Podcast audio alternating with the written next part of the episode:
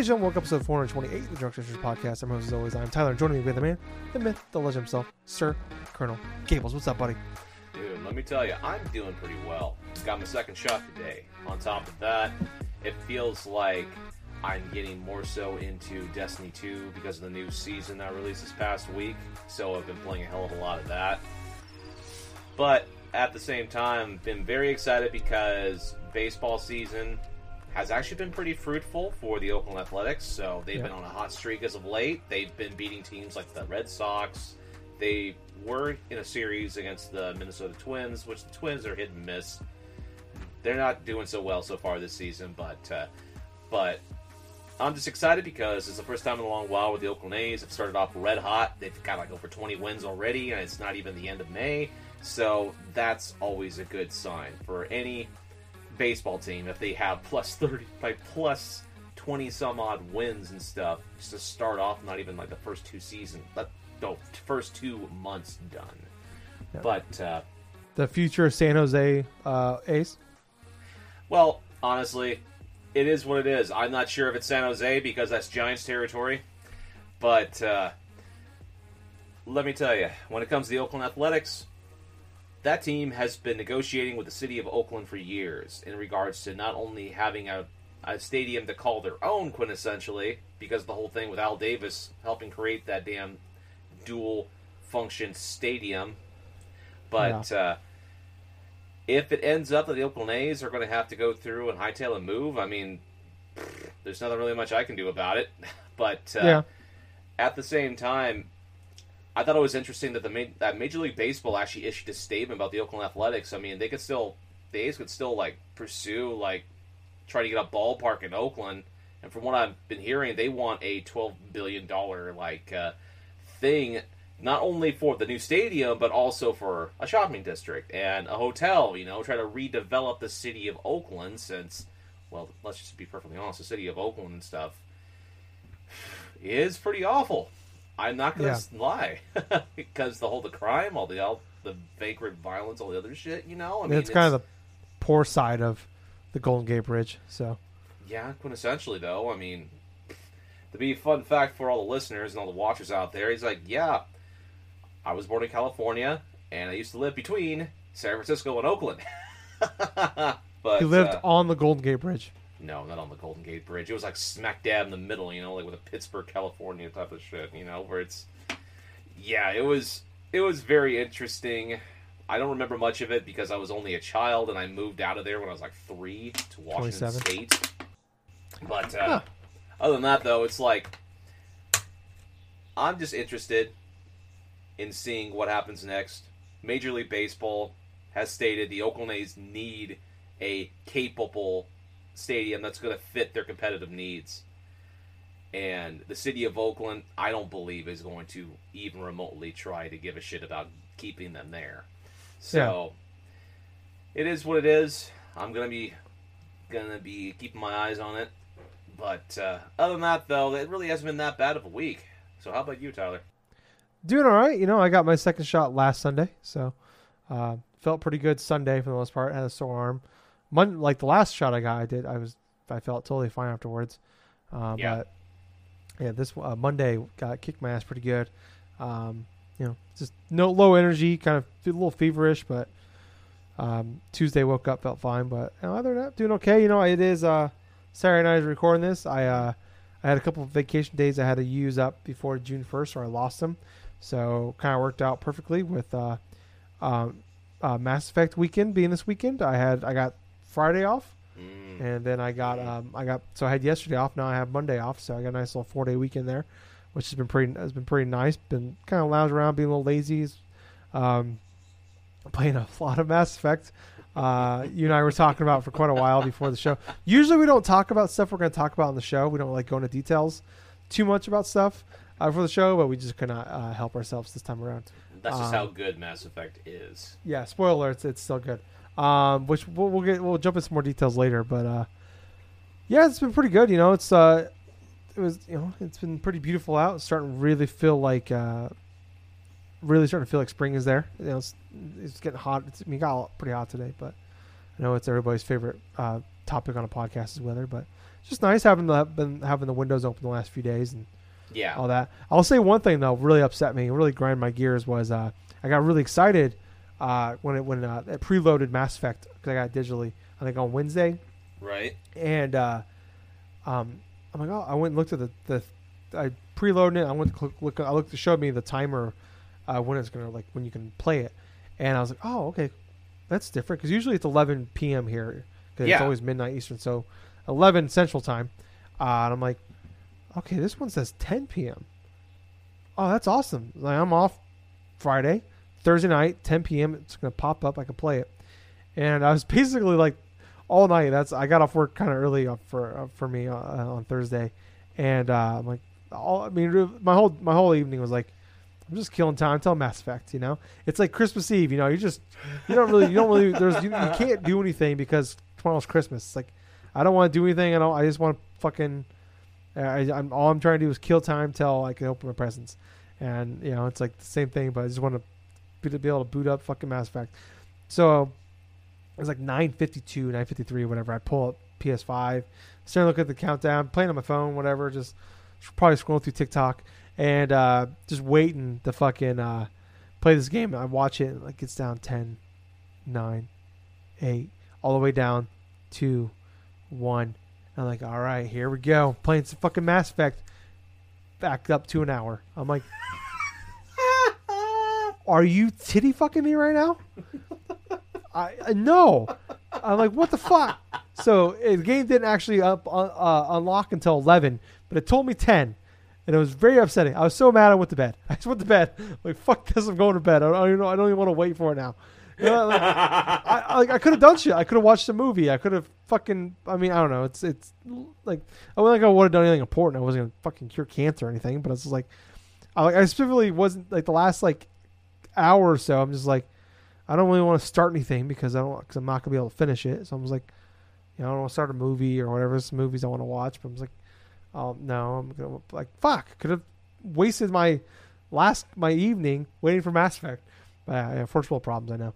But um, no, I'm I'm, I'm doing pretty good though. Otherwise, uh, just gonna enjoy this. Uh, I got still got a couple days left in this uh, long weekend. I'm gonna probably cry like a baby though. Uh, two days from now at this exact time, uh, when I go to bed.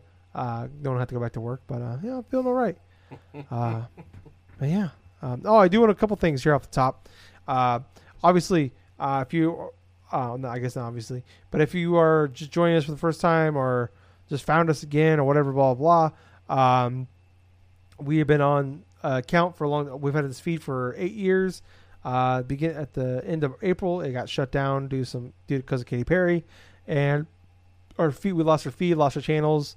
Uh, the only thing that's not affected is our our YouTube cha- YouTube and Twitch channel. So we started up new feeds, new channels, starting all over again. Um, all that uh, we are growing. We're now on Spotify and Google Podcasts. I just want to point that out.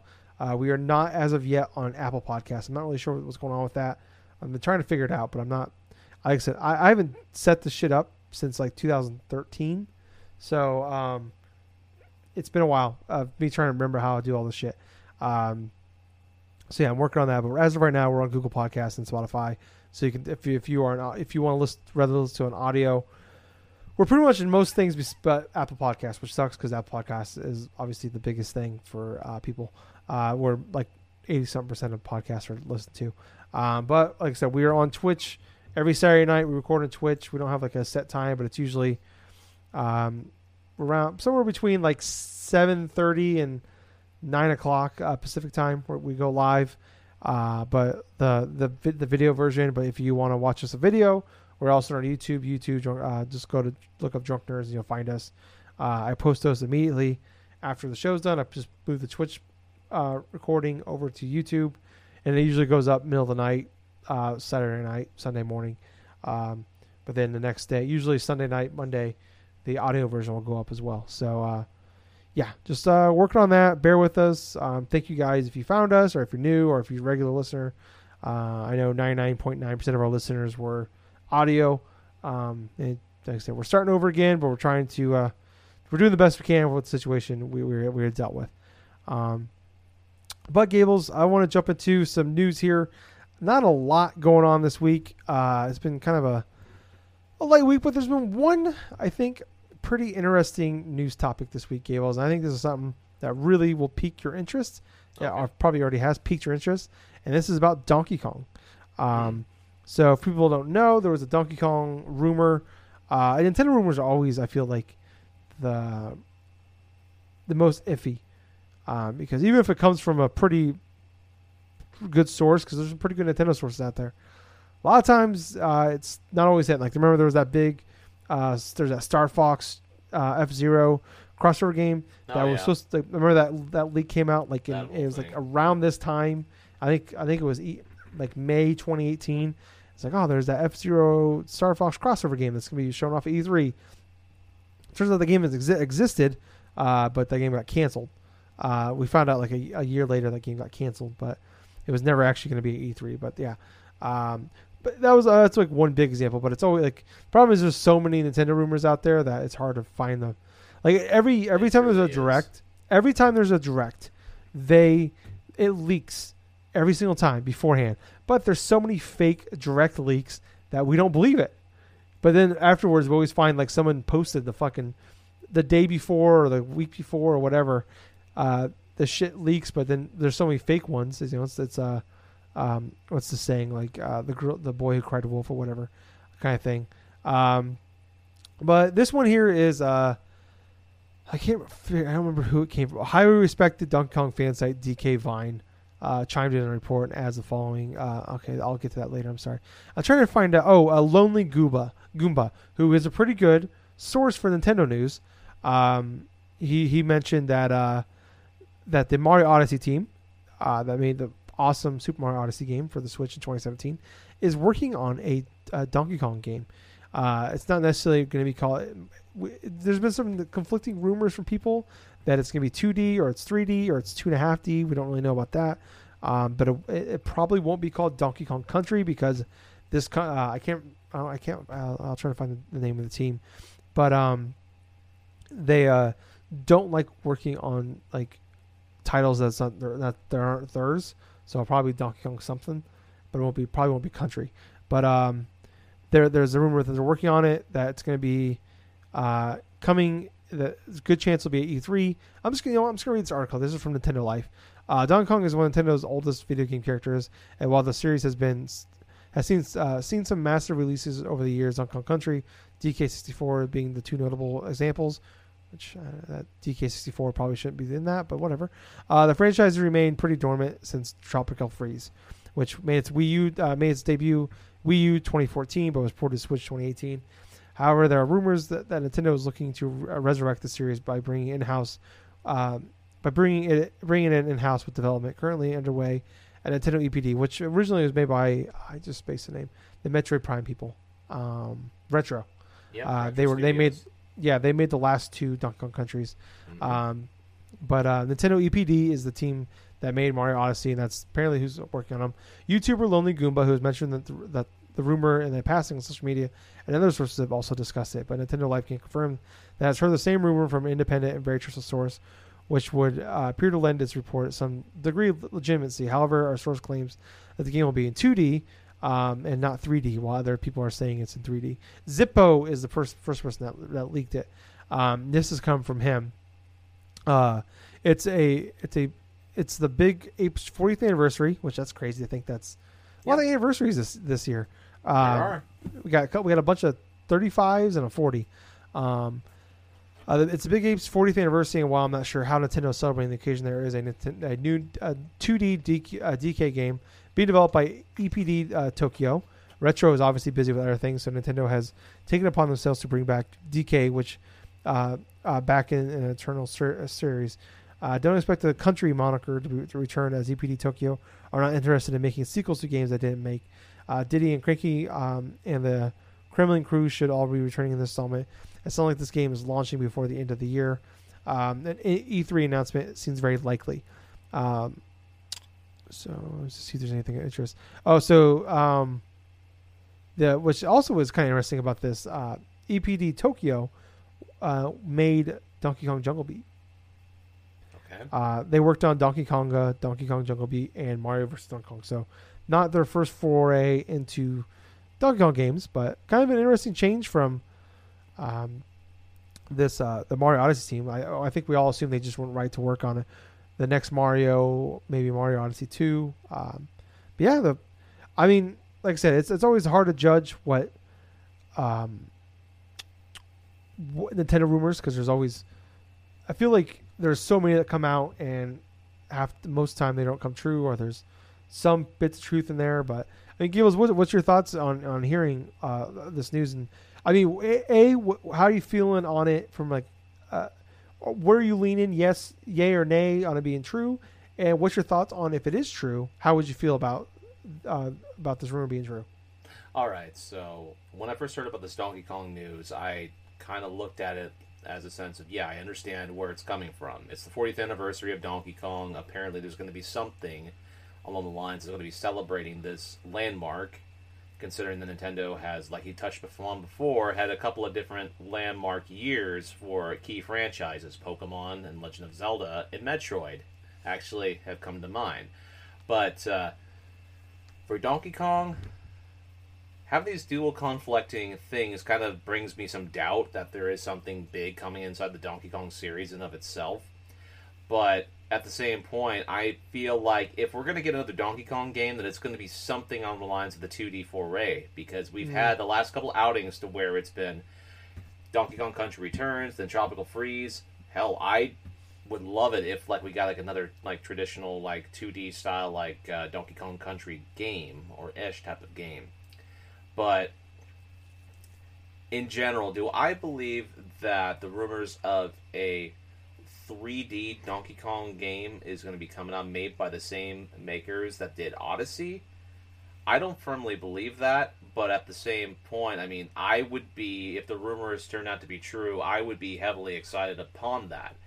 Because there are a couple of things that I'm keeping in mind. One, Nintendo has done some redesigns and some characters from the Donkey Kong Country series over the past couple of years. Diddy Kong is one. I know Cranky has been another. Even though they were tied with, like, say, Tropical Freeze when that released in the on the Wii U and stuff, and most recently the re-release on Switch.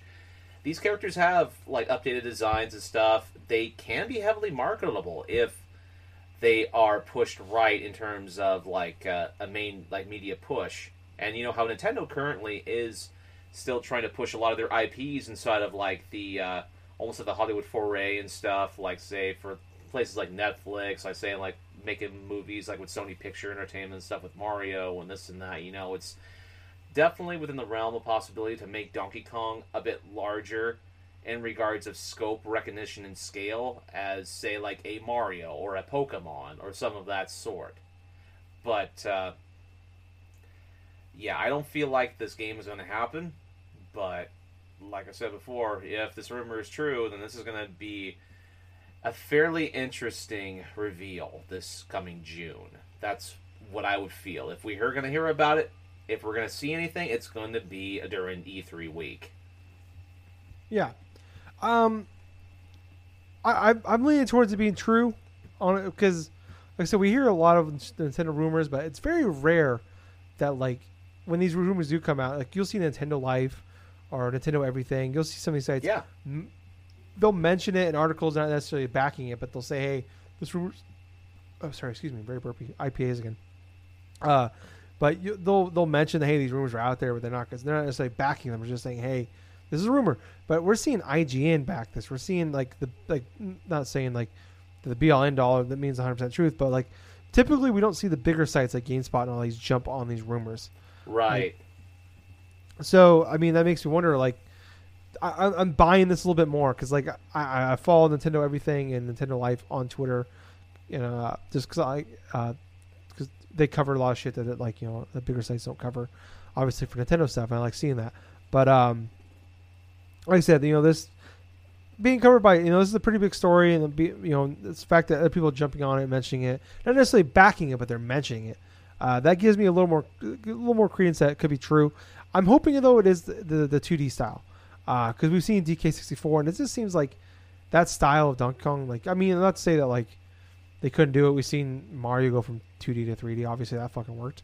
And you can argue that 3D is more important than 2D uh, in some in some in some ways. And we've seen that issue with with them. I mean, I guess not necessarily true with the Super Mario uh, U Deluxe or whatever is Well, right. super duper At the same point, you know, I would did I would also point out that Mario Odyssey did have some good like 2D, 3D moments inside of that Yeah. game in and of itself. And if it's like the same developer that's producing this supposed Donkey Kong game, then that would even make more credence of it being like a better foray inside of that Yeah. instead of what Rareware did back in the day with Donkey Kong 64, with the 3D elements of it being kind of kind of wonky in certain places. I mean, the camera didn't really pan inside the directions that you would have thought it was. Yeah.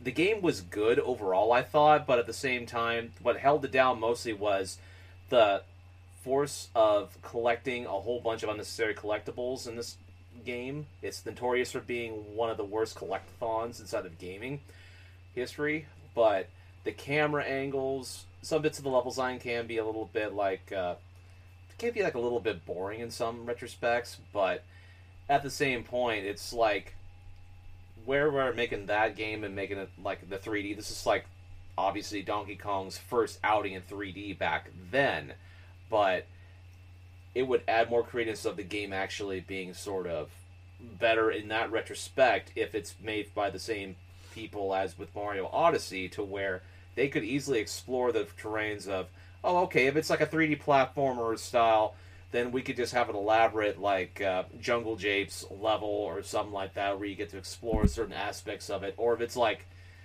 like one of the specific pieces of like say the DK Isle or something where it's like you have the main jungle and then you go up the Donkey Kong Mountain quintessentially up until you get to the certain points where you have your snow levels or this or that where it's like explorable this and that you know. It's it's definitely possible to adapt it in a way but me just trying to picture it as say sort of like a Mario Odyssey s type of game I god I I really having a hard time kind of seeing it but yet I would be excited if that was the case Yeah, I mean, and, and Nintendo's great at that. Like shit, we don't think is even we couldn't even think of, or things we don't think that like that doesn't seem like how's that gonna work?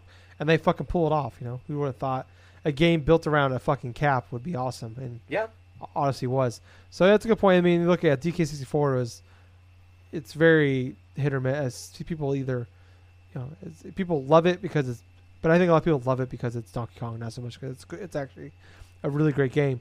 And but it's also early days of of 3D gaming, and there's a lot of garbage out there. oh yeah the Um, bunch play the 3D platformers Yeah, I mean that's just a there's a whole generation loss of shitty 3D platformers uh, back then. Um, but uh, yeah, I don't know. I mean, I guess like if anybody could pull it off, it could be them to do it. I, I just look at like I'm not a big 2D gamer guy. You know, it's been especially like Nintendo 2D games. Like I'm not, yeah, but like I've never been a big 2D Mario guy or anything like that. Um, like I enjoyed them. I, I recognize they're really great games, but they've never been my thing. But I loved Tropical Freeze. Like playing, I played that. Remember uh, getting that on Switch when it came out and just plowing right through that. Beat the game in like a week or maybe less, and just really enjoying it. So it's like I would like to have another one of those, but I don't know. I mean, I, I just it's mixed feelings, you know, where it's just like it's kind of like the Naughty Dog news, where it's like, oh, the fuck, they're working on Naughty Dog remake, that kind of remaster, that kind of sucks. It's like I want them to work on the next big thing, you know. It's like I'm not to say that Donkey Kong's the less thing, but it's like I was in my head, I'm like I'm hoping they're working on the next Mario Odyssey two or whatever, and it's like, oh man, I'd rather like I'd rather Rare was making or not Rare, uh, Retro was making Donkey Kong, but obviously they're making Retro. I don't know. I just I have a lot of different feelings about it. I just hope I hope it's just good. You know, I was, I was hoping we were getting. I mean, that meant we were getting like a, the next 3D Mario soon. Uh, I'm not saying that's not possible, but I guess it's like who the fuck's making it? What's going on with 3D Mario's? Um, I don't know. I, I I'm all over the place on this one. I really don't know how I feel about it, but I'm not the biggest Donkey Kong guy. Like my biggest, but the, like I mentioned earlier, these guys made the, Don- Don- Donkey Konga games and Jungle Beat before Tropical Freeze. Those are the only games I liked from Donkey Kong, really. really yeah With the Donkey Konga and the Jungle Beat, I fucking was the king of Donkey Konga, and Jungle Beat, love that shit. Beat that shit all the time. Love those games. I, I, hope it. What if it's just Donkey Konga three? That'd be amazing. Let's just do that instead. I would be fully on board for a Donkey Kong. or what if it's like Bring a more evolved form of Diddy Kong Racing You shut your fucking mouth, kid. you you don't bring that voodoo into this. Don't don't. You're gonna you're gonna fuck. There, now that game didn't that game didn't exist until you said something. and now they're like scrap everything, guys. They just We went gotta back make- to Donkey Kong Pilot and they just went through and just took that idea and just put it in something else. Yeah, it's like you know what? Scrap this game we've been working on the last four years. We're, we got six months to to make and build a Diddy Kong racing game because Gables made it happen. Because he said the words, and now it's a thing. You son of a bitch. Uh, yeah, I don't know. We'll, we'll see. I mean, we're getting it's get, we're getting closer to E3. I mean, we don't really know the details of E3 and what's going on, but uh, we're gonna hear a lot of bull. I mean, every every year we hear a lot of rumors and bullshit, and a lot of it's some of it's true, some of it's not. But uh, speaking of E3 Gables, um, this has actually happened last week. We just didn't get to it, but uh, uh, some more some more uh, studios are now involved uh, with um, E3. Sorry, I had a brain fart there. Um, Square Enix, Sega, and Bandai, uh, Bandai Namco are, are now signing on to do E3. Doesn't necessarily mean they're going to have their own events.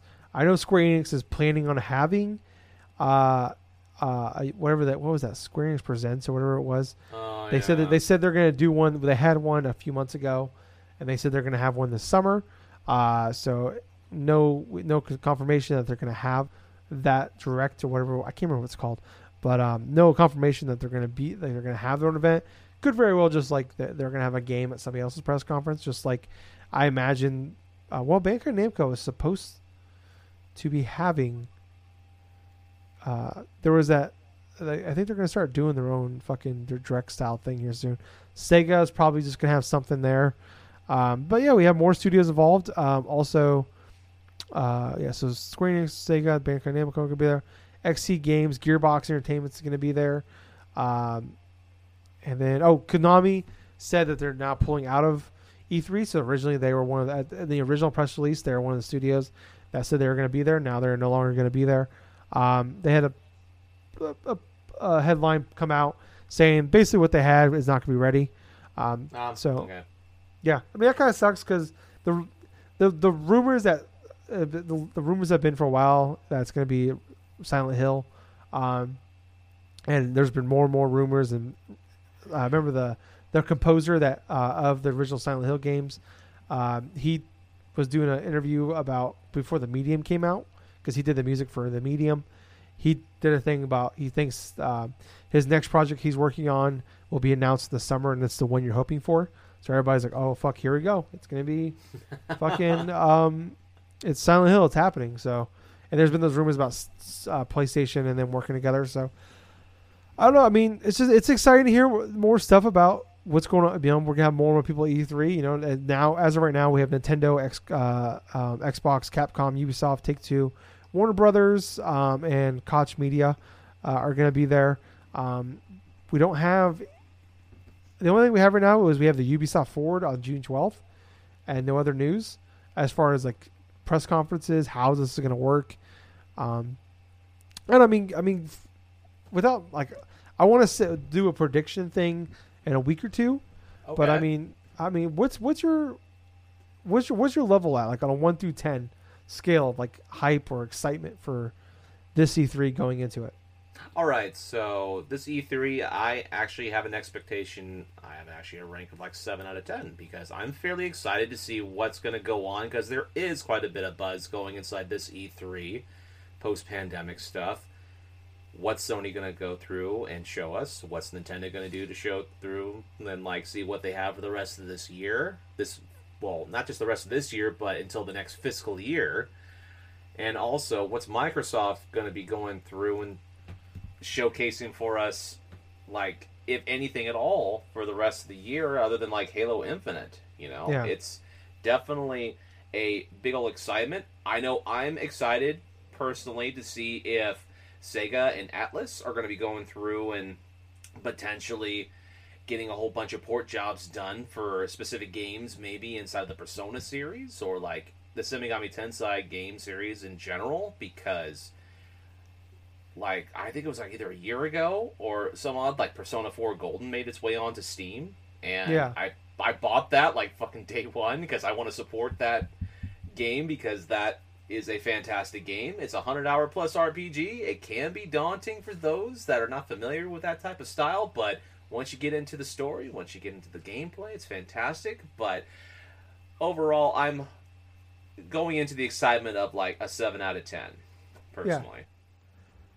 Yeah, I, I feel like I'm kind of about that same level because the kind of the thing I've been seeing from a lot of um, like journalists stuff like that who normally like have some pretty good and pretty are pretty credible about leaks or conf, you know conf, con, confirming um, news or just talking about stuff or setting expectations. Like they're usually pretty good about about this. Um, a lot of them are saying is like they're really trying to keep expectations set at a decent like rate. Don't go like this will probably be. I mean, it's it's E3. It's E3. Even like I remember 2019, we talked about a lot about where it's like I think a lot of us kind of came away from E3 where it was like that was okay. Yeah. Like it was it, it wasn't a great one. There wasn't that big holy shit moment. There was. Uh, you know, there wasn't that big thing. It was a lot of more we seeing stuff that we've already seen before, some smaller announcements, like super early development stuff. Um, and it was just kind of a mediocre E3. And it sounds like from a lot of people is like keep your expectations in check because Uh, people i mean you know we talk we, we always hear about you know we everybody knows about covid we're all tired of talking about covid yeah. we're all tired of hearing about covid we're all tired of dealing with covid more importantly um but when people when we talk when, when, like we forget like for a lot of us a lot of normal, normal people a lot of other people it's like uh not no i shouldn't say normal. People that like work nine to five there we're just outsiders looking in the gaming world and just in general in the entertainment world stuff like that. Where it's like we know how affected we are with with with COVID, but it's like people don't like, you know, like for them, like they had to keep working, but they had to, they couldn't go, like we had to keep going to work every day normally, whatever. We Yeah. obviously wore masks, social distance, all that. Those people like, all right, work from home, you know, deal with the stress of of COVID, also work from home. Um, we got to totally redo the entire way we do things, Yeah. because we're no longer in an office together. What the fuck is a Zoom? What the what is Zoom? What's Discord? I don't know what that is. all that. Um, and like a lot of people are saying, a lot of insiders and journalists and stuff are saying, it's like, um, you know, like they people don't understand how badly affected um, they were by COVID. Uh, Yeah. For just you know continuing to progress and make things, and how they still are. You look at Japan, who is right now setting record numbers for COVID cases every day. Right now, like they are worse now than what they were a year ago or six months ago. Huh. India, same thing. Like they are spiking more than uh, than what they were. They're not like how bad we were in our, our top, per capita, they're as bad as we were. You know, six months ago, four months ago. You know, uh, you know as Wow. we're you know like the United States and Canada and North America and some other countries like UK and stuff like they're coming out of it. We're you know we're reopening. We just got the CDC just said that we can uh, vaccinated people can now go outside without wearing a mask. Um, you know, we're starting to see things reopen up now. I'm starting to see like contra tickets going on sale. People are announcing Yeah. tours and shit like that. Yeah. It's like, oh, it's exciting. We're, we're going, we're getting out of it, but it's also scary when you look at like these countries were like six months ago, a year ago, were like fr- a fraction of what we were getting. You know, like we were looking at them like as we're having sixty thousand new cases a day, and they're having a few thousand. It's like or less than a, a, a, a hundreds a day. And it's like, what the fuck are they doing? Like they're why are they like they're like barely affected by this, and we're you know being devastated by this daily. And now it's like kind of like everything's switching for them in a way for us, where it's like we're coming out of it. Obviously, it's still a big deal. COVID COVID's not going away. All that blah blah blah. right. But like it's just it's, it's stunning. It's like so like you gotta see that like it, you know for like as it's it's you got people got to think though. You, we're just we're coming out of this right now. It doesn't they're not doesn't mean they they've gone back to like a lot of places are still working from home. You know like they haven't gone back. Some places are just now going back to working, you know, in the office. So it's like they've been working from home, and so it's like we got to remember like, I mean it sucks. You know we don't want to think about that. It's not like the movie industry where they just put a movie on ice for a year. Like Fast and Furious Nine was supposed to come out last April, and now it's coming out at the end of J- June. Black Widow was supposed to come out uh, last, I think March, and it's coming out in July. I think. Yeah. like you know, it's not like the, the movie, like the video game industry is definitely different. Where it's like, as soon as that shit's done, put it on a disc. It's got to go out now. We got to ship that shit. You know, it's not the movie industry where they can film something. They they they filmed the next year's Christmas movie last September, and it just sits on ice for a year plus. You know, it's it's totally different. You know, so they said it's more about just keeping expectations in, in check. It's like I'm going to do my best. You know, it's like it's incredibly exciting because E3 is my favorite time of the year for the most part for video games. You know, either Extra Life and this are like my two most looked forward to things every year for video games. Um, So it's, we definitely want to keep things checking. I feel like people are still going to want to bring their A game and try to do the best they can, but I'm also going to go into it like I want. I mean, if we do get some cool announcements, it's that shit's probably going to be a long ways off, or it's going to be, you know, we might see a lot more CG trailers than we you, than what even what we're used to seeing from previous E3s. But I don't know. I'm just excited that E3's back. You know, it's like we've been talking about the last year plus now about do we need E3? And it's like I've always come from the standpoint is like I don't care if e, if E3 is a thing, but I, I like E3 for what it is, and it's like it doesn't have to be called E3, but if like if all the if everybody can come together and is like, all right, this fucking week we're gonna fucking all come together and we're gonna just do press conferences and do our own, you know, um, yeah. So I don't know. I just I'm I'm kind of with you though. I'm like a like a seven. Do my best to keep it in check, but uh, it's hard because E3. It's the most wonderful time of the year, Gables. Mm. They wrote songs about it. It's literally a song. It's the most wonderful time of the year. I, I mean, they- what else would they be singing about? Not Christmas. E3. Uh, but speaking of you know press conferences and all that, uh, EA did announce that EA Play will be coming on will will be happening, but on July 22nd. Uh, so they are not going to be. You know, usually they they in previous years they haven't been a part of E3 for a while, but Right. they've always been when E3 was still in person. They would be across the street or down the street or a little whiles a little bit away. They still have an EA press conference or EA Play, but then they'd have like a- like a whole thing set up. Even last June they did a EA Play around the E3 time, but now that's not happening. They're going to do their own thing in July.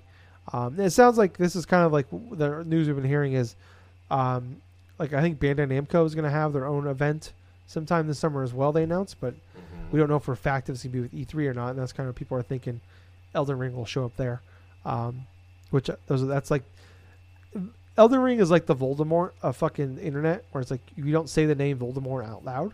Uh, Elden Ring is not something you say on the internet because it becomes a shit show whenever you mention it. But um, yeah, there's a lot of hype because uh, with with that. But I imagine that'll be there. But I don't know. I mean, it's just seems like a, whatever time EA, we EA Play like is usually like the most bleh, fucking E EA E3 press conference. I'm kind of happy that's not a thing uh, E3 because Right, we always right. do every year. We, we for you know for years we would do uh, press we do an episode for each fucking press conference, and every year with E3 or uh, EA would happen, and we would like it'd just be like 15 months. Well, they fucking talk about Madden, they talk about FIFA. There's uh, some updates on some fucking games they got going on. We got some uh, developer commentary on a game they announced four years ago, and it's like even like the EA Play last year we had where it's like we're showing you Dragon Age for the third fucking time, but we still have gameplay. oh, we're, you know, we're showing Show you more conceptual art. yeah, we're yeah, but it's conceptual art, or it's like here's some like just some generic fucking motion graphic stuff we made, but there's no art. It's just it's just a model moving around, or here's some Battlefield Six stuff going on. But they did, we do have, we do know for a fact that Ju- early June, uh, EA did confirm that early June we'll be having uh, Battlefield Six will be um, revealed. They want to get it out there before E3, and the big blow off will be at EA Play in July for that. Um, but I don't know. I mean, it's EA Play. I don't really expect much. I think the biggest thing we had ever from EA Play was Skate Four was announced. But I mean, Yeah. it was just like literally, it was like, "Hey guys, we're making it. We don't have, we haven't hired anybody besides like three people. We got to make a whole studio, but we're making it." So I don't know, Gables. What's what's your thoughts on EA Play?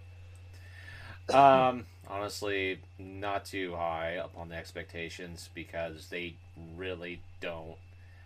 They really don't like keep a lot of people's interest because they talk about the same things. And like you were just stating, Skate Four was the biggest announcement that they had, and it wasn't even exactly for gameplay or whatsoever. It was just the, just the thing that they just just like the spur in the moment, like the last minute. It's like, yeah, we are currently in the process of making Skate Four, and it's like, you could even tell even the interview with the person that's like the lead maker itself it's like yeah yeah i've been uh, called in and stuff like that we're gonna be making skate 4 and this is gonna be this and that yeah. So yeah, who who fuck knows? Like yeah, it's like it's we bitch about the same. Like we always get our hopes up because there's like they have some so many cool IPs that we love.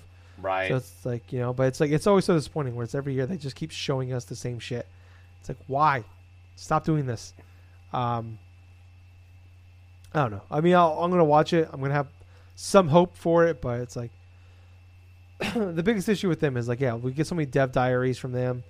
Uh, they announce shit way too early. yep Um, they like, I mean, how many years in a row did we see Star Wars Battlefield before the first one came out, or Battlefront? I'm sorry. Um, we saw Mass Effect Andromeda like three years in a row. Yep. Um, I mean, on and on. Like I said, Dragon Age uh, Four was revealed in 2018, Yep. and we've literally had we had 2018 Game Awards, we had 2020 EA Play, uh, where there was nothing shown, and then 2020 they announced, hey, you're gonna Dragon Age is gonna be at 2020 at the 2020 Game Awards, and it was literally just a teaser trailer. Like you guys have been like you teased this, you can't do a teaser trailer two years later. You can't. You get one teaser trailer. You get to tease us one time, and that's it. That's it. You, that's it. We that that's all you get. You get one teaser trailer, whether you're a movie, a TV show, a video game, what the fuck ever. You you one teaser. That's it. You don't get to do it, and on top of that, two fucking years later, you don't get to do it again. Fuck. So, I, I'm curious what's gonna happen with Dragon Age 4 because if there's not gonna be any gameplay, I, I don't even give a fuck about Dragon Age 4. I really truly don't. Um, but if there's if there's no gameplay at this fucking thing, I will blow a fucking gasket. I don't know why. About something I don't give a fuck about. I will lose my goddamn mind. It's either don't talk about it, which actually would be infuriating as well. It's like why do you keep why do you why do you mention it if you're not even gonna keep you're just gonna keep ignoring it. It's like what the fuck are we doing? I don't know why I got really upset there, but I did. but we gotta let's move on. Um, speaking of EA, uh, this is the thing that was announced at the uh, Nintendo Direct uh, a couple months ago, which was like the worst video game trailer I've ever seen. Like, I was audibly angry while watching it. That's how bad the trailer was. But then they showed off a showed it off again. I think it was at a state of play Yep. like a couple weeks later, and uh, like they just focused on the game. I'm like, oh, this is actually pretty good. This actually looks pretty cool. So um, Knockout City, which is that dodge, they call it dodge brawl, but it's basically like a multiplayer dodgeball game where you can do three v three or four v four. Um, it's it's it's a twenty dollar game. It's it's coming to everything: Switch, Xbox, PlayStation, Steam, Origins, uh, Epic Game Store on on May twenty first. Uh, like I said, it's gonna be twenty bucks. Uh, fun fact though, this is something that's it's, it's gonna be coming to EA Play day and date. So if you, if you own a uh, if you own, if you are a subscriber or whatever to EA Play, it'll be coming on there day one as well. But um, and so therefore, if you have Game Pass Ultimate, you can get that means you have EA Play. Means you can play it on there as well. Right. But a really cool thing I like what they're doing on this one. I normally we don't mention this, but I like this idea a lot. Is that Knockout City, for the first ten days it's on market from on May twenty first, will be free to play for everybody. There, there's no catch. There's no bullshit microtransaction stuff. You playing. There's no level caps or whatever. I don't know how it works, but um, they, uh, they said the first ten days the game's gonna be out. It's gonna be fully open to everybody, and then uh, at the end of so on May 31st, uh, so on June 1st, um, the game will be closed off, and then you can either pay for it or have Xbox or get EA Play or Game Pass. I love this idea. Um, right. it's something we talk about. This it's such a hard part. We talk about this. Like I remember EA they did that last year at EA Play. They they showed off Rocket Arena, which remember the time that game came out and it's like thirty dollars, and then we remember like everybody looking at that game doesn't look very fun at all. It looks like it's like Overwatch graphics, but it's it's a fucking uh, Quake uh, knockoff is what it is. You know, it's just the Rocket game in Quake. And it's like this. It's like we see so many games like this all the time. That's like I, I, I don't understand it. Or it's like we talk about these smaller games, somewhat like just even we see even bigger game studios do this where it's like we just try to get into the space that's popular. It's like why are you getting into this, especially online where it's like you you need other players.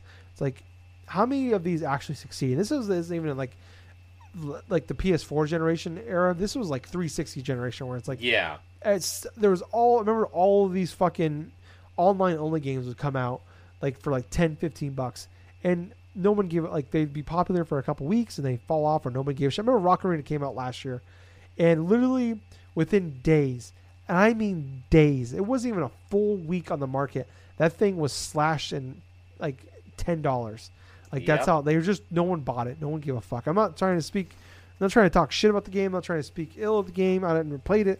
I don't know if people liked it or not. I just no one played it. No one gave a shit. It's like every time we see these games all the time. We see like every fucking week. There's like ten of these games that come out and nobody cares. It's like why do you make them? If if big studios fucking flop, Anthem, Bioware flops with Anthem. It's like how the why do you think? I mean, obviously there's cases where like Fortnite blew up, Rocket Rocket League blew up. It, it happens. Shit happens. They blow up. But it's like how there's like a one in a thousand chances it's gonna happen. But this has the push of EA behind it. We've seen it at multiple events now, State of Play, Nintendo Direct. Um, but I like this idea where it's like this game's against the push. They they did some betas for like uh, uh, for preview events, stuff like that. People really seem to like it.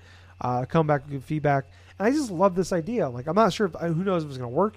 it's twenty bucks. It's not super expensive, um, but I just love this idea of like, hey, for I mean, we saw this just a couple months ago with Outriders, where like no one gave a fuck about Outriders. It seemed like that game felt like it was gonna come out and die. Speaking of a live service game, that like why why are we trying this? And then the the the, the demo came out where it's like, oh, everything you do carries over. Um, it's two weeks of just playing the game before the game comes out, and everybody got finally got a chance to play the game, and the the the, the entire feelings of that game flipped. And it's like that game came out, and there was some. I'm not saying it, it's not probably not a 10 million seller. It's not like, I mean, it was number three on the NPDs last month, but right. You know, it's like that game came from like it was to die as soon as it came out to like there's a lot of good buzz coming into it right going into its launch, and I feel like I'm not. I don't know who knows. Like I said, I don't. Who knows this is to work out? Outriders probably it's it's not. It is not the um, what's what's the phrase I'm looking for? It, it's not the. It's it's not the example. No, I don't know what I'm trying to say. I've, I've lost it. But it, it's not. It's not to be like. It's not to happen all the time. That's probably a, just a once a blue moon type of thing situation where Outriders was. But I like this idea of just like, like I said, we see these games come out all the time. They just come and go, and no one gives a shit about them. Right. It's like this one feels like it's got a shot. This is probably the best way to if this is gonna be free and free to play has a bad fucking aura around it. No one wants to. There's so many free to play games out there that are bullshit microtransaction stuff. So that'd be tough for this game to do that. Um, it's only twenty bucks. It's like, hey, we're gonna come out. We're, you can be on Game Pass and EA Play, but for ten for for ten days, everybody's got a shot. You can all play it. If you like it, after ten days, you can buy it for twenty bucks, and it's got cross play and all that. So I don't know. I'm not like I said. I don't know if it's going to work out. I definitely am going to check it out. But uh, I mean, I have Game Pass, but also I mean, I'll check it out anyways. But what's your what's your thoughts, Gables, on on Knockout City doing this? Well, honestly, I think it's the best thing they could possibly went with because not a lot of people, from what I've heard, were interested really in the overall game because of the whole Nintendo Direct thing that uh, it was showcased on. But at the same time, because they're going to go through and get that trial period and stuff before they initially charge their full retail price for it, it's going to get a lot of people go through hands on with it, see if it's their game or not, and we will more than likely see what's going to happen from there and whether or not if it keeps like if it's kept around or if it like fails miserably and stuff. But I feel like having it free to play or basically a glorified kind of beta in that retrospect, you know, is a good thing. So we'll see what happens. Yeah, I mean, this game looks like it could be fun. So I mean, I think that's why what's got me a little more jazz in general. But yeah, I I, I think if this works out, I could definitely see a lot more people doing this. Might be the best way. I think this is a totally cool idea. Um, I don't mean other people might have done it before, but I've never seen a, someone do this. So yeah, we'll see how it works out. Uh, but moving on to uh, that's it for the news. Like I said, it's, it's been kind of a slight. It's been kind of a slow news week. Um, I think it's just gonna be more about next couple weeks is gonna be building up to E3. Hopefully, we get some dates, some times here soon. Oh Um, yeah. And I'm sure usually towards the end of May, the last third of May and beginning of June, it's rumors and leaks. So I'm hoping this time next week we, we start to hear some shit. Um, more importantly, I hope we get some fucking uh, press conference dates and times because Daddy's jonesing. Um, but uh, let's move on to what we've been playing. Gables, if you don't mind, I'm going to go f- first. All right, no problem. Go ahead. All right. So I've been playing a few games. Um, first up, I want to just talk about real fast new Pokemon Snap. Jump back into that. I'm probably my my game time is around four hours, so not a lot of time, but a decent chunk. I keep going back to it, and I really enjoy playing the game. But everything else about the game, it's the same thing I've been complaining about. Really frustrate me. It's just I don't understand how the star system works. I don't understand what they're looking for when I take these pictures because I take these pictures and I'm like, oh, I line that thing up. He's dead center. There's a there's another one in the background. I fucking got it. I got a Magikarp jumping. I got like midair. I got another Magikarp in the background. Oh, I got a Magikarp jumping in the air, but there's a Magikarp in the water eating an apple. That's and it's dead center. Fucking perfect. Two star. I'm like, what the fuck do I got to do? What do I get? Then I get a three star of like uh, Magikarp doing something completely random that doesn't seem interesting at all. I'm like, what? The? So that that's I like the game, but the more like I enjoy the parts of the game. But what's frustrating is like the actual playing the game is like the least part of the game itself that you like you spend less time actually playing the game than you like, while playing the game doing the pitcher part than you do anything else. Like there's more time talking to people or getting scores for stories and all that. Um, I don't know. It's like like I said, I like it. I like playing it. I'm gonna keep trying to go back to it and play it more. But after like 30 minutes, I was like, all right, I like I can't play it more than like 30 minutes. That's so. That's kind of where I'm at. But so I don't know if I don't know if I'm gonna keep playing it, but uh, I got plenty of shit to play right now, like we touched on the beginning. But um, yeah, I don't know. I'm, I'm not. I haven't given up hope yet. But uh. Um, another thing I want to jump into. So I talked about last week. I played Resident Evil 8, and I was really, really enjoying it. Uh, I was, I was only probably four or five hours into it. I can now say I beat it, and I fucking love this game. It is awesome. I I cannot believe this. Gable's like I've talked about, you know, if you listen to this for a long time, or I even mentioned last week, Resident Evil 4 is my favorite games of all time. Before Resident Evil 4, I never never even I barely touched 2, never played 3. I beat Resident Evil 1 on PlayStation back in the day, but it wasn't like I was a huge fan of it, but I, I remember beating it because I was like just it was a game I had. When you're a kid, you don't care what the fuck the game is, you just play it cuz you got it. Exactly. Um uh, so anyways, um you know, even like it's it's funny because like I talked about last week as well. Like I've officially I've beaten every Resident Evil, every title, every numbered Resident Evil game, one through eight. Uh, I beat a couple of side ones too, like Revelations, Revelations two. Um, but like I've never like come away from like loving them besides four, uh, especially not six. Uh, but you know, I was like, this one fucking hooked me. I I really fucking love this. Like I was every like each section was I really really enjoyed for the most part. Um, my favorite parts of the game was like kind of the Metroidvania of it. Every time you like you get this new item or this new skill, you can, and then you go back to the village, which is like the main hub of the game, and you can like do shit you couldn't do before. You know, it's like you would like in like a Metroidvania, where uh, you know I, unlock this thing now, so now I can use this to unlock this to like open up this whole new area or get these treasures. It's like having like the upgrade systems with with the weapons and um, be able to buy or buy upgrades or like find treasures and items and combine them together to make even uh, more exp- uh, items that worth more and all that. Like it really hooked me into it. I love the world. I love um, the the fighting and the combat was really really good. And this like this like Resident Evil Seven I liked I, liked it, but I wasn't like I finally beat it last year after a few attempts of you know playing through it. and I finally beat it. And I was like, oh, I like that game, but I never like I, I didn't come away from loving it. You know, it's like remember like Justin loves Resident Evil, and I know that, but like I remember that I think that was like his number three game of the year of 2017 behind behind behind Breath of the Wild Odyssey. And I know a lot of people like no disrespect to any of those people like a lot of big Resident Evil fans love that game, and I understand why. Like if I had a, a good decade run of garbage, you know, it's just and like you finally have a, a, good game, like you're gonna be more excited about it. You know, if like it's like coming from Metal Gear Solid Four, and you get five, which is really great game, but it's not Metal Gear Solid, and then you get hmm. Survive, and then Oh, you get you know, and then if I got another, if I got another great, if I even got like a mediocre Res- Metal Gear Solid game, I'm like, guys, it's it's great, it's really good. You know, like I, that's how I'd be. Sorry, but um, I yeah, I could not, I cannot believe how much I like this game. Where I, I love the combat, I like the bosses, I like the boss fights.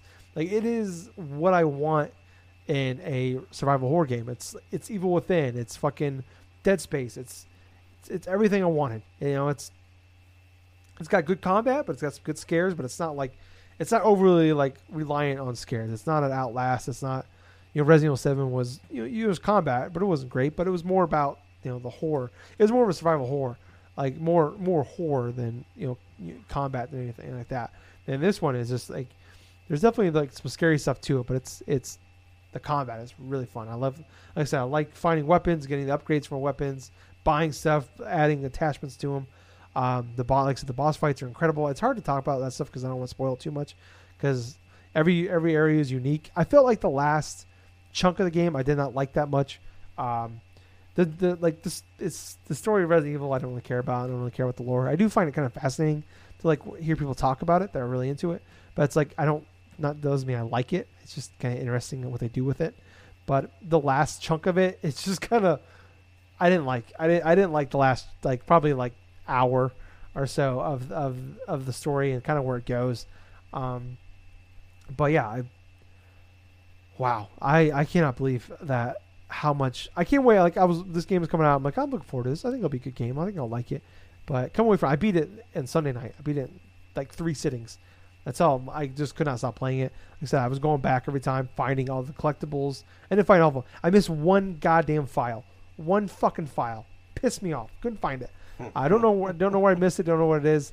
Um, like I was maxing out my fucking upgrades. I was trying everything I could. Oh, is that the German taco? I hear the German taco. I don't know why he's barking. I just need to check. For Oh, he, if he's adorable. He can do whatever the fuck he wants. Uh, Gables is gone now, so now the real show begins, guys. We're gonna, we're gonna have we're gonna show some nudes. Sorry, no, no, we're not. Uh, but no, I I just this I cannot believe like I'm shocked by how good this game is, and there's like sections where it's you know like I was like I was finding everything. Like a good chunk of the game, I felt like overpowered as fuck. Because like I said, I was searching for everything. I was finding all this, all the items, all the treasures, trying to find everything to like sell or uh, upgrade my sh- my shit. And I had so much fucking ammo. Like I didn't have to worry about like, like my biggest pet peeve with the with the last few games was like how much time of the game. Like I talked about the time with was seven, two, and three, uh, where I beat them all last year. Was like I spent probably a good fifteen percent of the game like I had too much shit. Like I couldn't carry any more stuff, so I was constantly running back and forth to the safe rooms to put shit in my my Right, right. my, my suitcase, whatever the fuck you want to call it, the storage case in the safe room. But it drove me nuts because like I'm like I said, I'm constantly running back and forth, you know, because I had so much shit. And this game, you don't have to fucking worry about it. Like I upgraded my my my case size for my storage size, but there's no in the safe in the safe rooms. There's no storage thing. There's not really a safe room really uh, in these games. Um, but there's no like storage in the opponent. But you don't have to worry about it because you can buy more room if you want to. But even like I, there's three of them you can buy, and really the second one I was totally fine. But I bought the third one anyway. But I had more room, and you could do the Tetris thing and move them around to fit all like, your your ammo shit. But like I said, I was swimming in ammo. I was swimming in fucking mines and fucking pipe bombs and weapons and all that, and, and um, first med- first aids or whatever, and was nowhere near running out of space. And but the last chunk, there's before the very end, I didn't like. There's a chunk in between there where I was having a fucking blast. Where it turns more into like, you, it focuses more on like the shooting aspect. Where the other one, like the first, it took me like nine hours and like 22 minutes. I think was my final time to beat the game, and that was with me doing a lot of side shit. Um, but like, there's like for the most part, it's a good balance of like fighting enemies and then like okay, the horror stuff. Are you being chased by something, or you're doing this, or you're doing that? But you're all, you're constantly like you're finding more shit, and it's never really about like you're constantly running low on ammo for the most part. Because it seems like whenever you like, there's no punishment for doing side shit. Whereas like, Right. I'm gonna go like, oh, here's that, here's like, okay, here's my my path. Well, I'm gonna go over here now. I want to see what's going on there. And there's there's a wave of enemies you gotta fight. But then after you fight, you fight the wave of enemies, there's a bunch of fucking ammo and there's treasure and there's shit like that. So you're constantly you're never punished really for exploring. And like it really wants you to explore. And it's not more of like you know because usually Resident Evil games are more based on they want you to replay the game more and more. And then this, the, as multiple playthroughs go on, then that's when you focus on the side shit. Um, this one, it's like no, you could do everything in one in one go. Um, there's a chunk before the last. The, the chunk before the last chunk is it really turns more into a action bit. Um, and I cannot believe I'm saying this, but I it was my favorite part of the fucking game. I could not like. There's one chunk, chunk where you're fighting hordes of enemies. I loved, and I never thought I would say that about Resident Evil game because we look at we think about five and six. Those games are so badly are just like they want to be like Gears of War, Yeah. and they're just but they also want to be a horror game, and they're not. They're just they're in, in, they're the worst parts of both um, in one game, and yeah, like I, I it's hard like I said it's hard to talk about this game and go, go into details, but it's fantastic. I love it, and I can't believe how much I love this game. Just all of it, uh, the, the, the characters, the the way it looks, it's fucking beautiful. The RE Engine is like the most incredible thing in gaming right now to me, other than the Fox engine, which is the Metal Gear Solid game, Metal Gear Solid Five. Uh, it's probably the best looking engine in games, like on consoles, anyways. Um, yeah, it's wonderful game. I can't. I'm stunned. I, I, I, I'm shocked that I liked this game as much as I did. Um, but moving on, uh, Gables, we talked about the top of the show. Um, Mhm. Mass Effect Legendary Edition came out. I was off. Uh, I had yesterday, you know, I had yesterday on Friday off. I had Saturday off. Uh, I'm off. I don't have to go to work until Tuesday. Uh, you know, I, I was going going into it like I, I haven't really talked about on the show because I just want to keep it to myself because I was like maybe I'm in my head about it a little bit too much. Where it's like, man, what if Mass Effect just isn't that good? Maybe what if it doesn't hold up? Because there's all these games that we love when they come out, like Resident Evil 4. Just talked about one of my favorite games of all time. I tried replaying it again on 360, like 2010. Does not does not age very well. it's not a terrible game. It just doesn't age very well. Um, and Mass Effect, even back in like 2007 when the game came out, like playing it again a couple years later, I'm like, oh man, this is does not age very well. This is like a couple years later, um, and there's still some problems. Like the game is, it's not 2021 good as far as what we're used to in gaming. Right. The, the especially for well for combat as far as that goes, um, and not say that this is like top notch gaming today because the Mass Effect and the Ribbon about the, the game the, the, the game like two and three are much better. They basically just copy the Gears of War formula, but um, you know when Mass Effect came out, the original Gears of War just came out the year prior, so we we didn't have that formula where we saw so many people copy that and just do that. Um, but like it, it definitely plays a lot better. There's the we have it, it's kind of like a nice middle. You know, we talk. I was talking about how like you know Resident Evil Five and Six wanted to be, especially Six, wanted to be Gears of War, but also horror. But it was the worst of both. And this remake is definitely it wants to be Mass Effect One, one which is more RPG focused, but also it's it's trying to be Gears of War like, and it does a good job of doing a good job of both. But it's not it's not great at both. Uh, but I feel like it's definitely much more improved. It looks stunning. Uh, it, it, it definitely has. let me- I can move it like a little bit. So it's kind of like when you watch like you know like a movie made in like the 1990s, and they put it on DVD or they put it on Blu-ray, and it's like okay, you can still tell this was a game or a movie that was made in 1990, but it just looks prettier. It looks shinier, and that's kind of how this works. Like I'm playing it 4K 60, and wow, it looks. I mean, definitely does. I mean, doesn't look like doesn't look like a fucking uh, God of War or like Gears of War Five or anything like that. Like, it doesn't look that fucking gorgeous, but my God, it looks really, really good for a game that was made in 2007. Just remake, not a remake, just remastered to the 2021. Um, but man, like like I said, going into it, like I was worried about maybe that's not to play as well. Maybe like the story's not as good as maybe I've just blown up so much my head. I haven't, I've, I beat the game three times before. I beat it when it first came out. I beat it again when Mass Effect Two was coming out, and I beat it again when Mass Effect Three was coming out. Um, you know, like I said, I, I was playing through them. Like even like then, I recognized it didn't age very well. It wasn't that I think the gameplay, but like, you know, like, and I was worried like, oh man, like that was ten years ago. I was I was game to play. Like I said, I'm really enjoying it. There's definitely I I got to be totally upfront. Playing through it again, like there's some bugs and some issues and glitches with it. Um, the game, like I said, the gameplay it's not gonna be like fucking top notch Gears of War three or Gears of War five or Outriders or Division two like Call of Duty. It's not gonna be that great of gameplay. Um, but like I'm definitely coming into it as a fanboy of Mass Effect. But I am having a fucking blast with this game. Like I'm all hooked into it. The best part about Mass Effect is the world and its characters. And that's what's most important about that game is learning the lore of it. Like it's the most fascinating lore to me in gaming, like ever. Like especially, I mean, I come from like I'm a big space nerd. Uh, love astronomy. Like love you know watching videos reading about astronomy and all that. So I, I already on top of that, already got me a little bit. And it's just like learning about all these races that like they built this from the ground up. You know, this is like this wasn't this isn't based off a book. This isn't based off a movie. This isn't like they built this, and it's like in from the get go they have like this whole world planned out. You can read like it's not just like they have this world they built like they have lore going back, you know, because it takes place in like I think it's like twenty one sixty or twenty one, no like twenty one ninety or something like that, um, and they have lore going back all the way to like you know right now like talking about the progress of like how we got to where we were because it's you know you're playing a human in this era you know like the humans just finding these alien creatures 20 years ago and like still dealing with that. And like the first thing you did as soon as you fucking found these aliens you went to war with them and you know you're just getting out of that and all um yeah it's just yeah man it's it's so good i i can't believe how much i'm enjoying it So, Saren is still one of my favorite villains ever in a video game. Uh, I, I'm going through. I beat, you know, I said I beat this game three times already. It's my fourth time beating it. Uh, but just going through and you know, I'm still doing all the dialogue options, doing that because it's the big thing about this game is like you can be the good guy, you can be a bad guy. You pick there's dialogue trees, and just learning the lore and the background of all these characters, and like between every mission, going to talk to everybody in your party and all that. It's like I got to the part where one of your characters can live or die, and I remember my first time I beat this game, he died.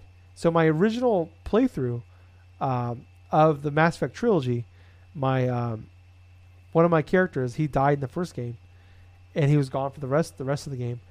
Uh, so I, I've never actually got to experience this whole the game all the way through with this character. So I'm excited the fact that this character is alive, and for the first time ever, I'm going to be able to play through all three of these games with that character alive. And in the second game, I had I had two characters die, um, and I'm hoping I'm going to do my best, I'm hoping that they all everybody survives, and then I can play the whole game for the first time ever with everybody living. I, Mm, I'm I'm so excited about this prospect of like it, it's like I, said, I beat these games multiple times before. Well, Mass Effect three I've only beat once, but I beat Mass Effect two twice. I beat Mass Effect one three times. This is my fourth time now. Um, but it's like uh, it's so exciting where it's like a lot of ways for me. It's like this is my fourth time playing, but it's so fresh to me. Like this the excitement of like these characters that weren't here before will be there now when I get there because like you can carry over your saves. But oh man, I I- I'm curious how like I want to hear from people that didn't play this back in the day because that's like some uh, like it's fascinating like reading on Twitter or listening to podcasts where it's like people that are like the generation right after us where it's like you know when these games came out we were right out of high school you know 18 Yeah. 19 years old. And those people that were middle school maybe into elementary school you know these games were too early for them. You know so i can't wait to hear what they have to say about this you know because like I, I, I hear a lot of people like a lot of people like me that played the games back in the day when they came out kind of in the same boat where like they're raving about the game. Uh, but yeah i don't know i mean gables like you got it too i know you're early on though kind of what, what's your early impressions So far, it looks pretty good from what I've been seeing from the lighting, from the frame rate, the fidelity stuff. It uh, was fairly interesting looking at the trophy list, and a lot of the trophies are tied in from not just Mass Effect 1, but like all three games, especially when Yeah. you had to go through and kill like a specific amount of stuff, or you have to do the bionic stuff and all this other various class stuff. But what's also interesting is there are a cluster of trophies which may actually be some of the hardest that depending upon if you want to do that or not, and that's going through insane runs on all Yeah. three of the Mass Effect games. That is killer.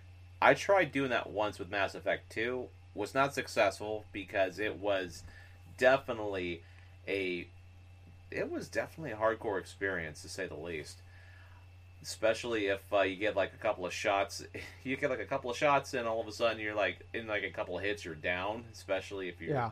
early on in the game. But uh,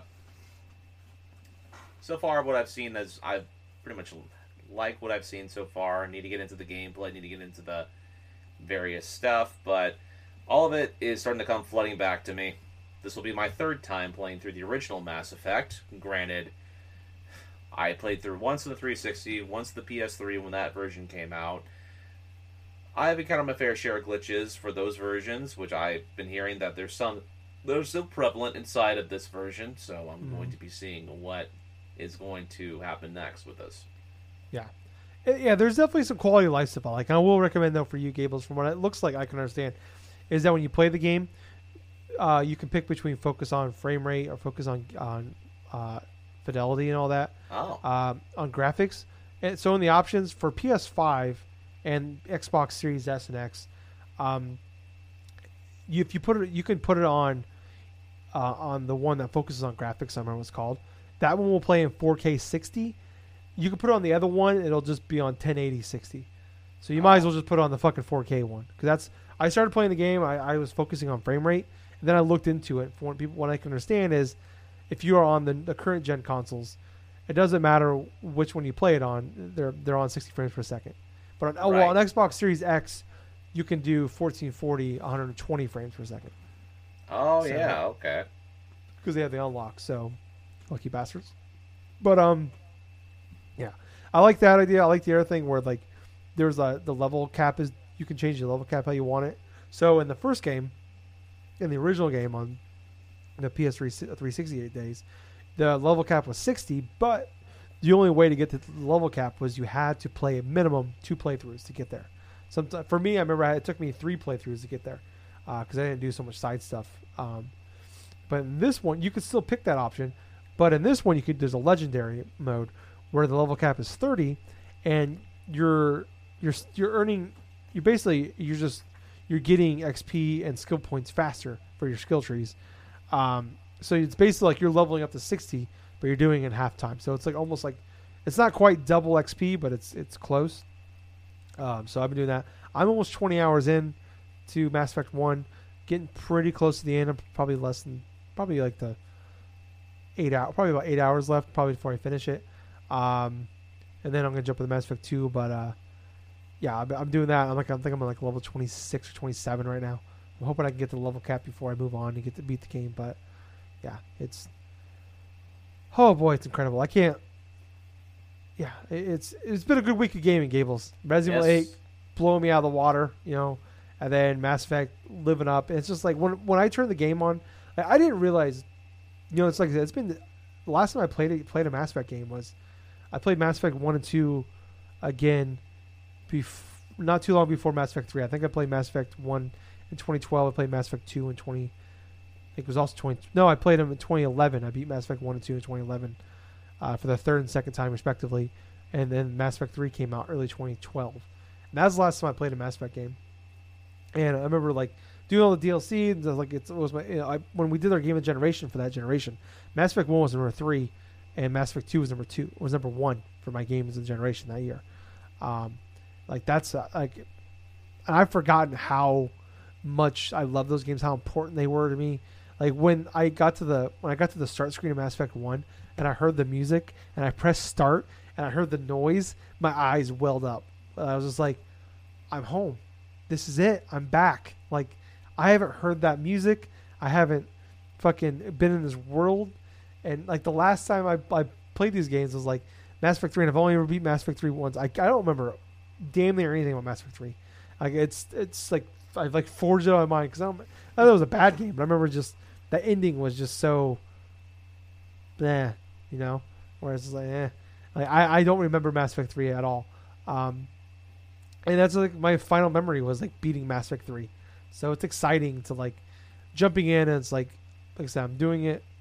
This is my fourth time. It's like I feel like a lot of ways it's my first time because just the differences that's gonna come from this. So yeah, uh, oh man, I I can't I can't believe like how excited be to be excited about Mass Effect again for the first time in a, almost a decade is incredible. Like you know, just being excited about Bioware. you know, maybe maybe we should be excited about Bioware, but I don't know. It's just like my fa- one of my favorite franchises of all time, one of the best game, game franchises ever. Um, you know, it's it's incredible. It's like who would have thought, you know, after Mass Effect Two came out, where we'd be, you know, tw- that was 2010, I think, 20, 2009. It was. It's like we're- Nah, yeah. was 2009. Okay. Well, who would have thought though this time, you know, we're it's in 2009. We probably would have thought there's gonna be 10 of these fucking things. They're all gonna be fantastic.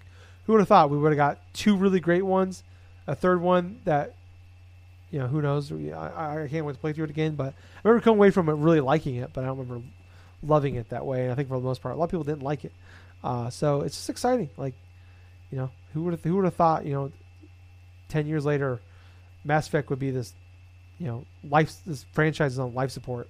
Um, so yeah, I don't know. It's just it's just fun. This is why this is why we play games, man. Have that feeling, and it's just feels so good to have that feeling again uh, about Mass Effect. You know, so um, that's what I've been playing. Gales, what you been playing? Anything else besides Mass Effect? Let's see. I have been heavily invested inside of the newest season for Destiny 2, and we're talking about season 14, which is season of the Splicer. So, what this is all curtailing about is in regards to the Vex.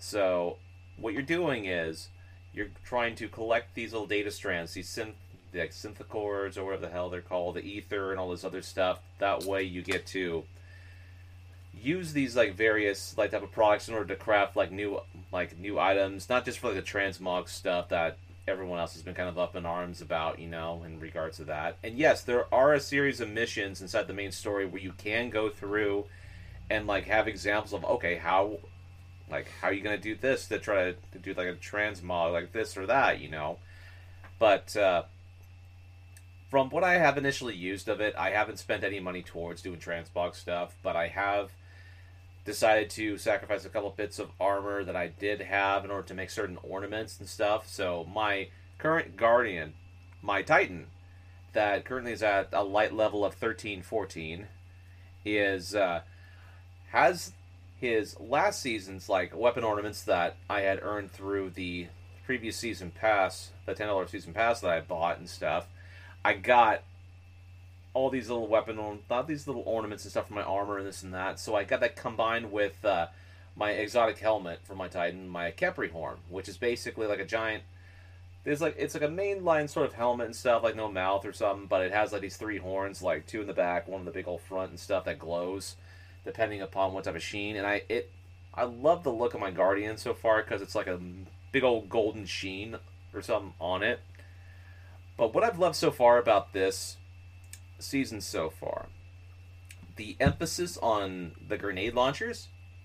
There's a lot of mods that you can go through and uh, earn the artifact that's going to help in regards to trying to get like the grenade launcher up to snuff in some retrospects. There are some weapons that I've released in this current season that I have been trying out a little bit. Ignition code is like a grenade launcher and stuff that has like various like random perks that may be interesting in regards of like say what RNG you get for some of these rolls. So you could get something that has like say that could regenerate your health or something upon like uh, killing something, or you can get like say like a quick draw feature to where it's like you can just draw incredibly fast and stuff and like just shoot things, you know. But uh, a lot of the mods inside these artifacts and stuff, which have like in past seasons focused upon specific items as well as like specific types of uh, different types of abilities depending upon what class of guardian you are and stuff. Those are back and present inside here, and they're mostly, you know, for the most part, they feel they feel good in like certain aspects. I mean, the first column, it's like separated inside of like different types of tier columns, right? And so for the first column, up, down stuff, you have different types of mods that deal with, say, with barriers, with trying to do like an overload in terms of like staggering something or in terms of like having some sort of like improvements upon speed or targeting of a specific like uh, weapon stuff. Yeah i've just been going heavily involved into upgrading that on top of upgrading my like a splicer gauntlet which plays a role when you play the new mode that they have the six person horde mode pretty much it's you against the vex it's called Override. And so the purpose of Override is you're collecting a bunch of ether and stuff. You have to upgrade and like literally like uh, collect enough ether and stuff to have resources to create these charges inside your splicer gauntlet. And once you get that stuff all filled up and stuff, once you complete the override like main activity mission, which resolves around you defeating a whole bunch of enemies, depositing data motes inside this big old like uh, digital sort of tower and stuff, and then you face off against like the main, getting into like the mainframe of the Vex and stuff to try to do a lot of other story related stuff.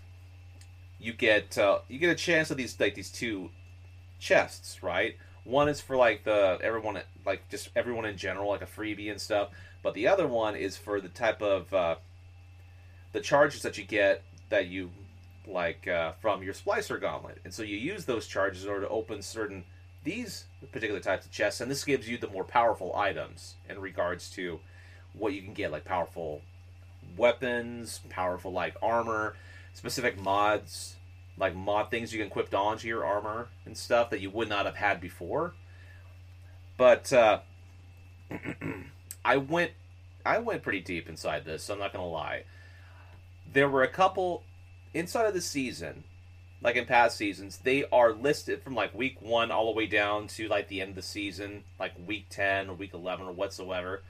So in these weeks that this season remains active, you can you have a chance to level up your season thing quicker by achieving a lot of these different type of tasks. Like for example, if you go into the Crucible mode and you go into the specific match type, which is Team Scorched, which gives you like a like a four v four, I think of like you and your team against this other team, and you're using nothing but these scorched rocket launchers, and so you're firing off these rocket launchers and stuff like that. It's sort of like how Halo back in the day had that certain mission where that certain like multiplayer type where nope everybody just had like these rockets or these gravity hammers or whatsoever and just kill each other all over this. If you get a specific amount, you can unlock one achievement, or if you like went through a whole bunch of strikes and defeated a bunch of like Vex mini bosses and stuff like that. You completed that achievement. But the purpose of you wanting to try to go through and and like get these stuff done is you unlock not only levels of your season thing that you have currently, but you get to unlock certain things in the artifacts. Like one like a power one like for power for your artifact, which inside the the artifact like I was mentioning before, you have you have a maximum of 10 levels, right? At the artifact itself, you have like 12 charges, all in all. So, in order to unlock these specific type of mods and like different types of abilities and stuff, you have to manually go through, level up, gain the experience and stuff, and then unlock them manually through the charges you collect. So, if you have a maximum of 12, you can unlock like 12 mods in all. Some will unlock based upon how many mods like you have used. So you can't just go and just pick randomly, like and say a column four or five or some, and then do like a column three or something. You have to go from like one all the way until you unlock the the next tier and stuff from like one to ten, essentially. It's a little bit more complicated with me describing it, and it's more better with like a visual example. So I would suggest for those listening in, if you are a Destiny 2 player getting interested in trying to play a little bit more of it, I would suggest looking up a couple different videos on YouTube because those have been the most helpful for me so far. So far, I have leveled up past the soft cap, which is like 1310, and then like the hard cap's like 1320, and then if I wanted to try to inch up to the pinnacle cap, which is like around 1330 or some of that sort, I have to complete a whole bunch of different missions that specifically like uh, can get me to level up, earning items to get up to that point. But uh, I do like the bunch of the story elements. I thought that the multiplayer mode definitely feels nice, and I got to admit though, so far I'm liking what I have been playing. I'm waiting on Monday or Tuesday so that the next week can unlock. But uh, other than that, though, I have been enjoying my time. But I'll tell you what, I am more excited to go through and play some more Mass Effect. Fuck yeah, man. Yeah. Yeah, man. What a oh, what a world. What a world we live in. Outside of all the shitty stuff, you know, with war and COVID, Yeah. video games are awesome, man. Video games Yeah. are cool. Ah, man, it's been you know it's been a couple. It's been a pretty shitty first chunk of the year for me for video games. Uh, I think for a lot of people, you know, just general. But man, I, I, I feel like the gods of video games have spoiled me this last few weeks, especially uh, this last week with man RE4 my birthday, or RE8 on my birthday. Get Mass Mass Effect on on Yoshi Fett's birthday. Yeah. A friend of ours that podcasted for years. Uh, Yep. He was on a podcast with us, our Game of Generation podcast, actually, um, in 2013. But um, yeah. Oh my god. I feel you know, usually I go to bed right after the podcast. I kind of want to just go and play fucking Mass Effect right after the podcast. I'm not gonna lie to you. I know, right? I, I stayed up. I haven't done this in a very long time, Gables. I stayed up till 2:30 in the fucking morning last night Oh playing Mass God. Effect. Oh so god, we are And then I so woke up- old when that has to be our highlight. Right? Two thirty in the morning. right? You know, like it was nuts because I remember, you know, I'm off. I'm off Friday, like I was, I was talking about at the beginning, and I was like, oh fuck yeah, I'm gonna play. Even in my head, I was just like, all right, I unlocked it when I thought I was gonna unlock at ten. I was like, I'm off Friday. I'm gonna stay up till like 11, 11.30. You know, I'll play. I'll, I'll, I'll get, I'll get through the tutorial, get through Eden Prime and all that, get to the Citadel, whatever. You know, that was my like, that was my mindset. I knew me so well. That's how old I am. Where it's like I'm gonna stay up till 11, 11.30 tonight, Tyler, on on a night when I don't have to get up early. That's like fuck yeah, man. It's like that. I mean, other than other than like when we record the show, just because you're two hours behind me, it's like it's 12:30 here right now. I'm usually in bed even on fucking weekend nights before Yeah. by midnight. I'm in bed. Uh, like on on on Friday nights, I still don't. Even, I, I don't even stay up till midnight usually. That's a big deal for me. Even like this is even uh, even like five years ago, I wouldn't have done this really ever unless it was like a like a gamer night or something like that. For video game wise, I didn't stay up super late even still. So uh, yeah, it's a big deal for me to stay up super duper late to play video, fucking video games. So especially, I mean, I'm sitting here playing through it, and I was just like, man, I just felt like 18 year old me again, and that's what it took me to transport me back to. Was just like playing this game for the first time all over again, and I was just having flashbacks to me playing that game for the first time. Oh my god. Oh. God, I hope I hope the new Mass Effect's good. That's all I, I know, that's all I gotta say. I hope Mass Effect Three is good right now. Honestly, that's all I'm thinking about. It's like I didn't beat one yet. I'm like, man, I don't even remember. I li- I literally don't remember a fucking thing about Mass Effect Three besides the very beginning and the very end.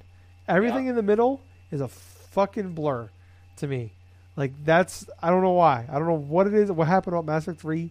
Like, did it hurt me that badly that I just erased? I tried to erase everything, but I couldn't. I just couldn't erase the ending from my mind. I don't even know. I don't know. I, I uh, God, it's it's amazing.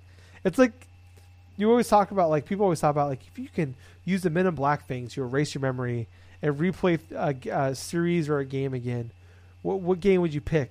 And I think I did that, and I don't remember. Like I invented that machine, and I did that for Mass Effect Three, but it didn't work quite well enough where I still remember the ending. Like I erased everything else about the game, but the last like hour. So, oh my god. and I'm excited, Gables. You know, we got Oh, got yeah. a four day weekend here. A couple, ne- not this weekend, but next weekend we got Memorial Day weekend. So that's three days of Mass Effect right there. Yeah. And then and then I don't have shit to play until fucking E3. Then we got fucking uh, Final Fantasy 7 DLC in next June. That's awesome. Then we got fucking Ratchet and Clank Rift Apart June 11th. That's fucking awesome. Then we got E3. Bam. It's been a, it's it's gonna be a good couple months, Gables. This is incredible. Holy shit! What did I do to deserve this? I don't know, but I'm feeling it. Like like the, the gods are coming all over my face, and I'm just bringing in, bringing in video game gods. Just shower me in your jizz. Um, podcast style. Shower me in your jizz. Uh, I won't do that. I, I think we might get in trouble for that. I'm not sure. Um, but uh, Just burn probably- whatever's left of the podcast. yeah, our one remaining thing we have YouTube. It actually has all of our old content on it. Like, uh, did you? Th- I'm sorry. Um, did you say shower me in your jizz? Is that? Yeah, we're gonna take this down. We're gonna. I'm sorry. You're done. You're done. That'd be the death death of the podcast. Katy Perry and me being jizzed on. That's what did it. Which seems right, honestly, for the, the way that when this podcast started to like now. Katy Perry and me getting jizzed on seems like the right way to go out. So I don't know. It just seems appropriate. Um, but I don't know. We should probably get out of here because now I'm just rambling. I'm like six beers in, and it's twelve thirty in the morning. Uh, so yeah, it's it's funny. I stayed up till two thirty in the morning last night. I still woke up at seven. I don't know. What I gotta do God. just to sleep in. But uh, anyways, uh, thank you guys so much for listening. Uh, like I said, we are not on all the places. We're in some of the places. I'm working on getting us in all the places. Uh, we're on Google Podcast, Spotify. Uh, not, we're based on everything but Apple. We're on Pandora. That's the thing. We're on it. Uh, we're on a lot of shit. We're on Audible.com. Uh, we're on everything, but uh, we're on YouTube, Twitch, Spotify. Give, we're on everything but Apple right now. Uh, so just look up Drunk Nerds Podcast. You might find a different feed.